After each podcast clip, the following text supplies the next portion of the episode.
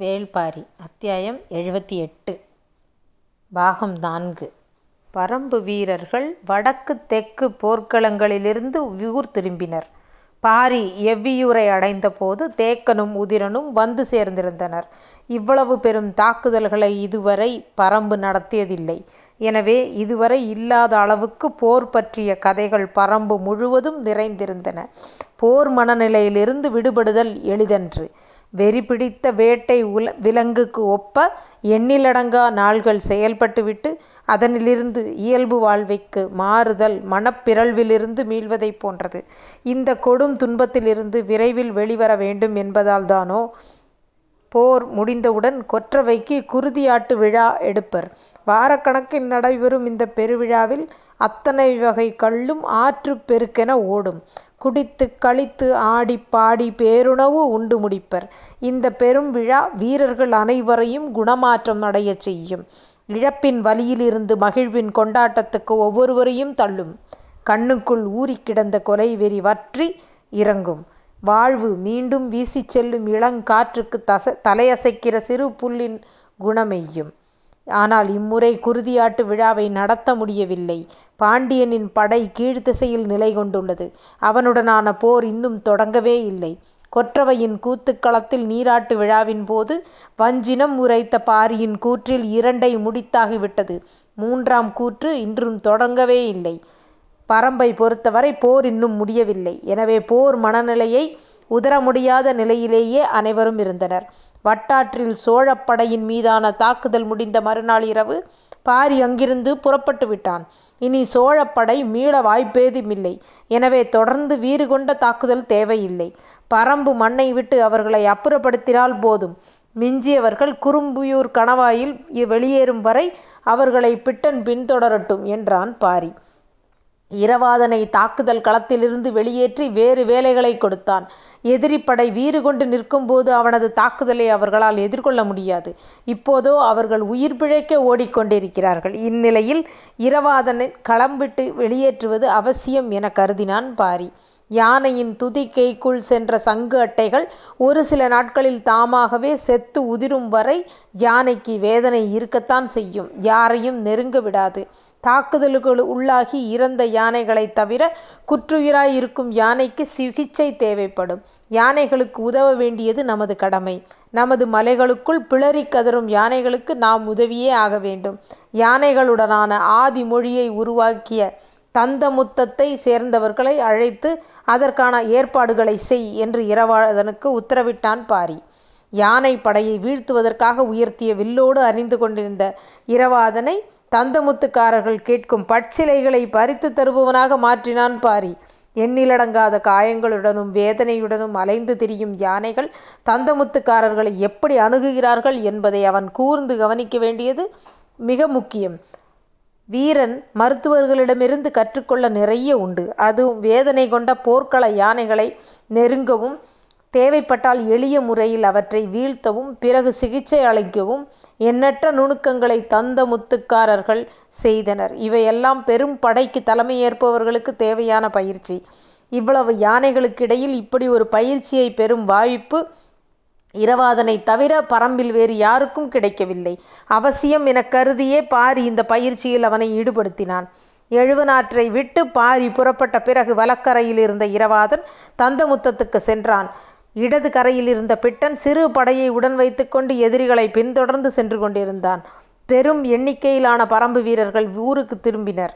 யானைகளின் கொடூர அழித்தொழிப்பிலிருந்து செங்கணச் சோழனைக் காப்பதில் சோழர் படையின் முன்னணி தளபதிகள் நெடுங்காடர்களும் மிகுந்த கவனத்தோடு செயல்பட்டனர். தேர்ந்த வீரர்களின் வலிமை மிகுந்த பாதுகாப்பு வலயத்தினூடேயே செங்கணச் சோழனை முன்னகர்த்தி கொண்டு வந்து கொண்டிருந்தனர். தாக்குதல் முடிந்த முதல் நாள் இரவு வேந்தனைக் காக்க முடியாத நிலைமை வந்துவிடுமோ என்று கவலைப்பட்டனர் நெடுங்காடர்கள். பாறைக் குகை ஒன்றுக்குள் வேந்தனை அனுப்பி யானைகள் உள் நுழையாதபடி நெருப்பு வளையத்தை உருவாக்கி காத்தனர். அடுத்தடுத்த நாட்களில் யானைகளுடனான ஆபத்து குறையத் தொடங்கியதும் தகுந்த ஏற்பாட்டோடு பரம்பை விட்டு வெளியேறும் பயணத்தை தொடங்கினர். சிறிய படைப்பிரிவு ஒன்று மிகுந்த பாதுகாப்பு தன்மையோடு ஆற்றின் ஓரப்பகுதியின் வழியே தப்பிச் சென்று கொண்டிருப்பதை அறிந்த பிட்டன் அவர்களை இறங்கித் தாக்க முடிவெடுத்தான். பெரும் படை முழுமுற்றாக அறிந்த பிறகு இவர்கள் இவ்வளவு வேகமாக தப்பிச் செல்கின்றனரே என்று சற்றே அவசரப்பட்டான் வேந்தனை காத்து நின்றது மிக தேர்ந்த வீரர்களை கொண்ட படைப்பிடிவு. உடன் நெடுங்காடர் தளபதி துணங்கன் இருந்தான். தளபதிகளில் உயிர் பிழைத்தது அவன் மட்டும்தான். பரம்பு நாடை ஊடறுத்துச் செல்லும் தாக்குதலுக்கு எங்களை நம்பி நீங்கள் வரலாம் என்று நெடுங்காடர்கள் அளித்த வாக்கின் அடிப்படையில்தான் செங்கணச் சோழன் வந்தான். அந்த வாக்கை காப்பாற்ற இறுதி வரை முயன்று கொண்டிருந்தான் துணங்கன்.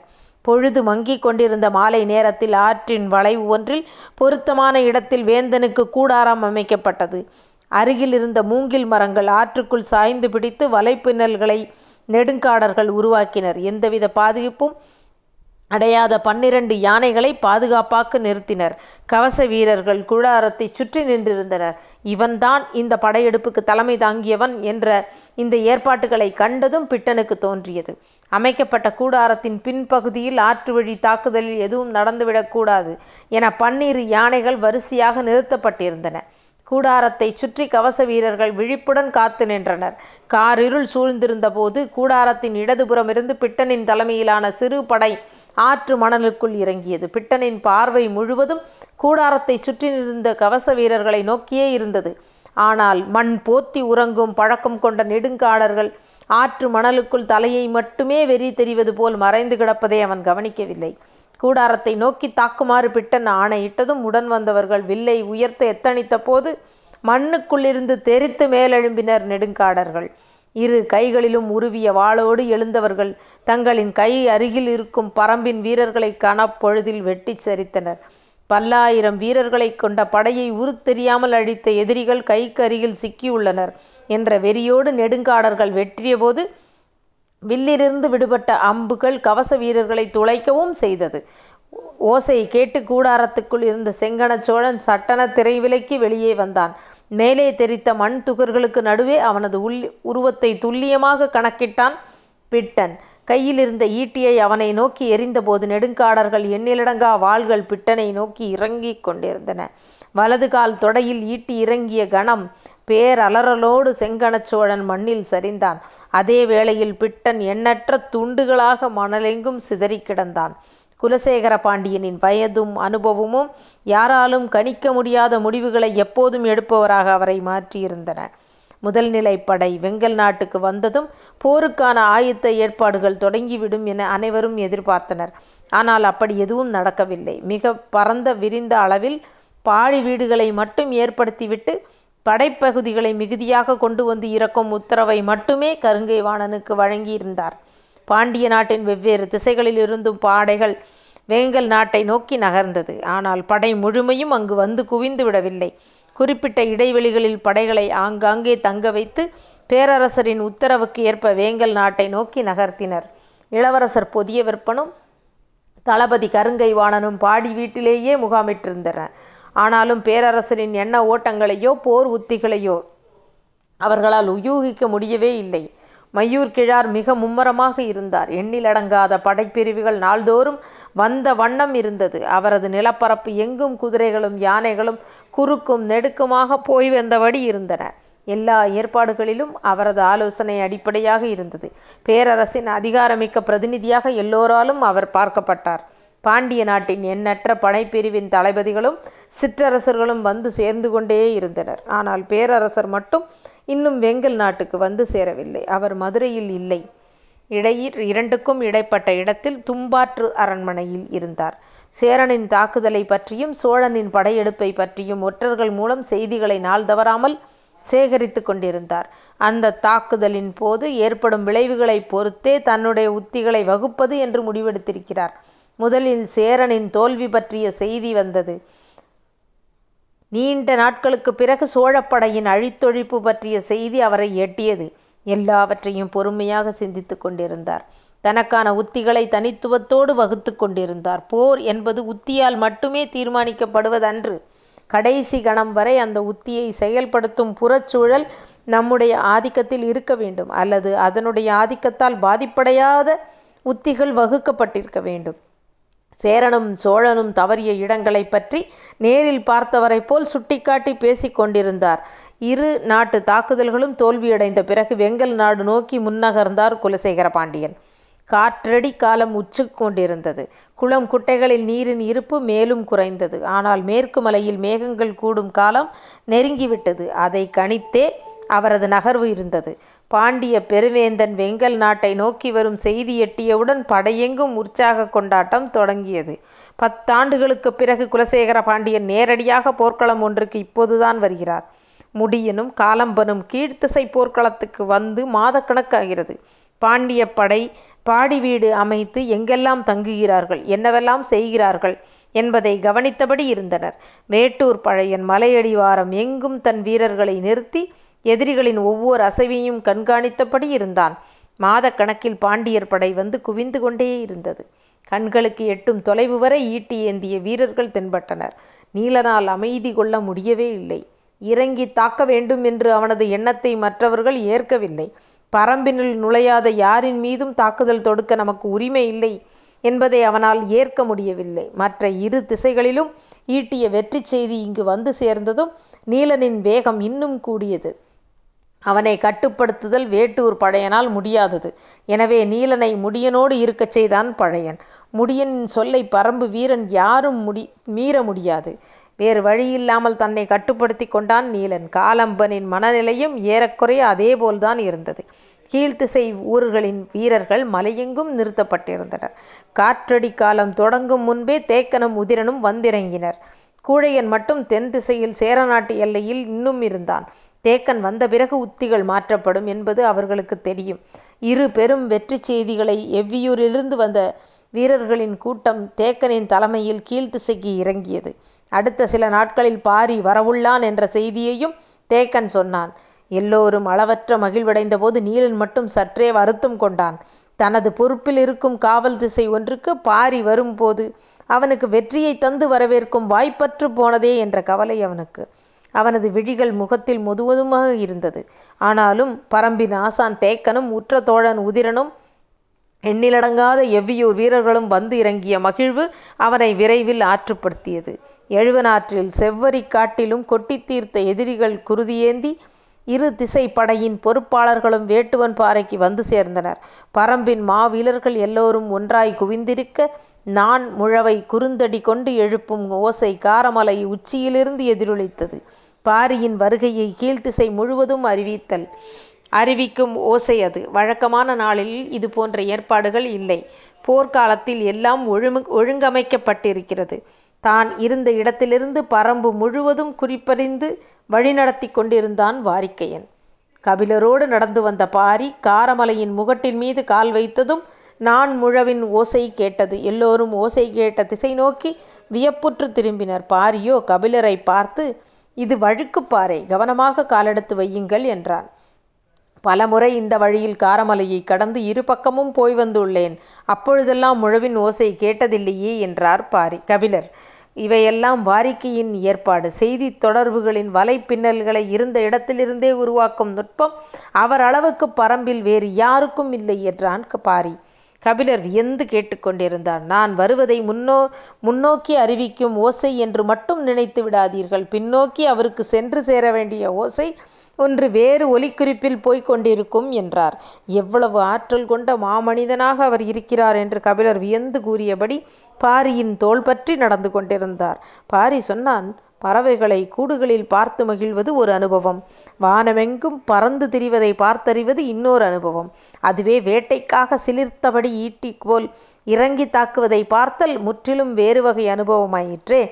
இது வேட்டை காலம் அல்லவா? தங்களின் ஆற்றல் முழுமையும் பயன்படுத்தும் வாய்ப்பாக ஒவ்வொரு பரம்பு மனிதனும் கருதுவான் என்றான் பாரி.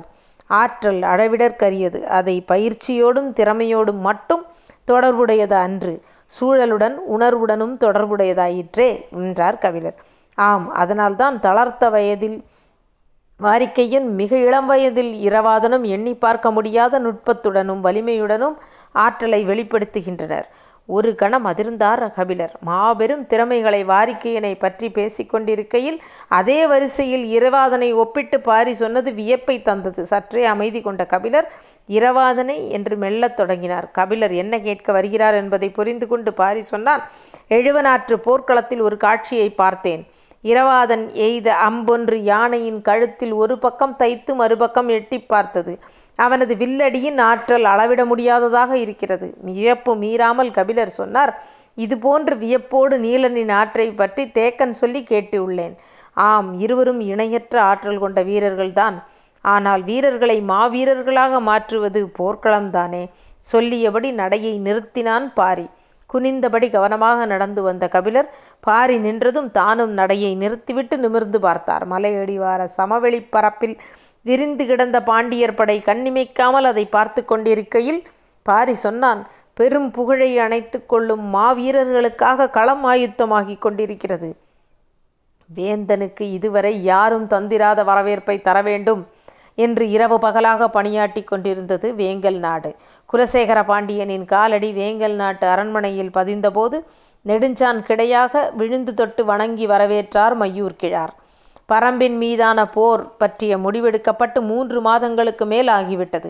இந்த முடிவு எடுக்கப்பட்டவுடன் தன் அரண்மனையில் புதிய மாளிகை ஒன்றை கட்டத் தொடங்கினார் மையூர் கிழார். இந்த போரில் குலசேகர பாண்டியன் நேரில் கலந்து கொள்ள வாய்ப்பிருக்கிறது. அப்படி அவர் வந்தால் தங்குவதற்கு இந்த ஏற்பாட்டை செய்திருந்தார். பாண்டிய பெருவேந்தன் தங்கள் மாளிகையில் பேரழகோடு வடிவமைக்கப்பட்டிருந்தது. கொற்றர்களின் தாய் நிலம் என்று வர்ணிக்கப்படும் வேங்கல் நாடு அதிசிறந்த மாளிகையை வடிவமைத்திருந்தது. பேரரசர் உள்நுழைந்ததும் அதன் சுதை வேலைப்பாட்டிலும் வண்ண ஓவியத்திலும் வியந்து நிற்பார் என்ற மையூர் கிழார் எதிர்பார்த்தார். குலசேகர பாண்டியனின் கண்களுக்கு அவை எதுவும் தெரியவில்லை. அவர் பார்க்க நினைப்பது மாளிகையை அன்று. வேங்கல் நாட்டின் நிலவியல் அமைப்பை பரம்பு மலையின் வாகினை தாக்கி முன்னேறவும் தற்காத்து நிற்கவுமான உள்ள நிலப்பரப்பை. மறுநாள் அதிவ அதிகாலை கவச வீரர்களின் அணிவகுப்பினூடே நிலப்பரப்பை பார்வையிட புறப்பட்டார் குலசேகர பாண்டியன். வேட்டுவன் பாறைக்கு மூன்று காத தொலைவிலிருந்து வேங்கல் நாடு தொடங்குகிறது. மையூர் கிழார் முதலில் அங்குதான் வேந்தரை அழைத்து வந்தார். அங்கிருந்து எதிரில் தெரியும் காரமலையை பற்றி சொல்லத் தொடங்கினார். பின்னர் தென்மேற்கு திசை நோக்கி வேந்தர் தேர் நகர்ந்தது. தேருக்கு முன்னால் கருங்கை வாணனும் பொதிய வெப்பனும் குதிரையில் அமர்ந்திருந்தனர். அவர்களுக்கு முன்னால் காவல் வீரர்கள் சென்றனர். அதுபோல் தளபதிகளும் வீரர்களும் பின்புறம் அணிவகுக்க வேந்தரின் தேர் நகர்ந்து கொண்டிருந்தது. தேரின் இடதுபுறமாக குதிரையில் வந்தபடி மழலை மலையும் அதற்கு மேல் இருக்கும் ஊர்களையும் விளக்கினார் மையூர் கிழார். மழைக்காலம் தொடங்கிவிட்டதால் நிலத்தின் தன்மையை மதிப்பிடுவது சற்று எளிதாக இருந்தது. குதிரைகளின் குளம்படிகளையும் தேர் சக்கரத்தின் தடங்களையும் கூர்ந்து பார்த்தபடி பயணித்தார் வேந்தர். வெள்ளக்குடி அருகே குன்றின் அடிவாரத்தை அடைந்தனர்.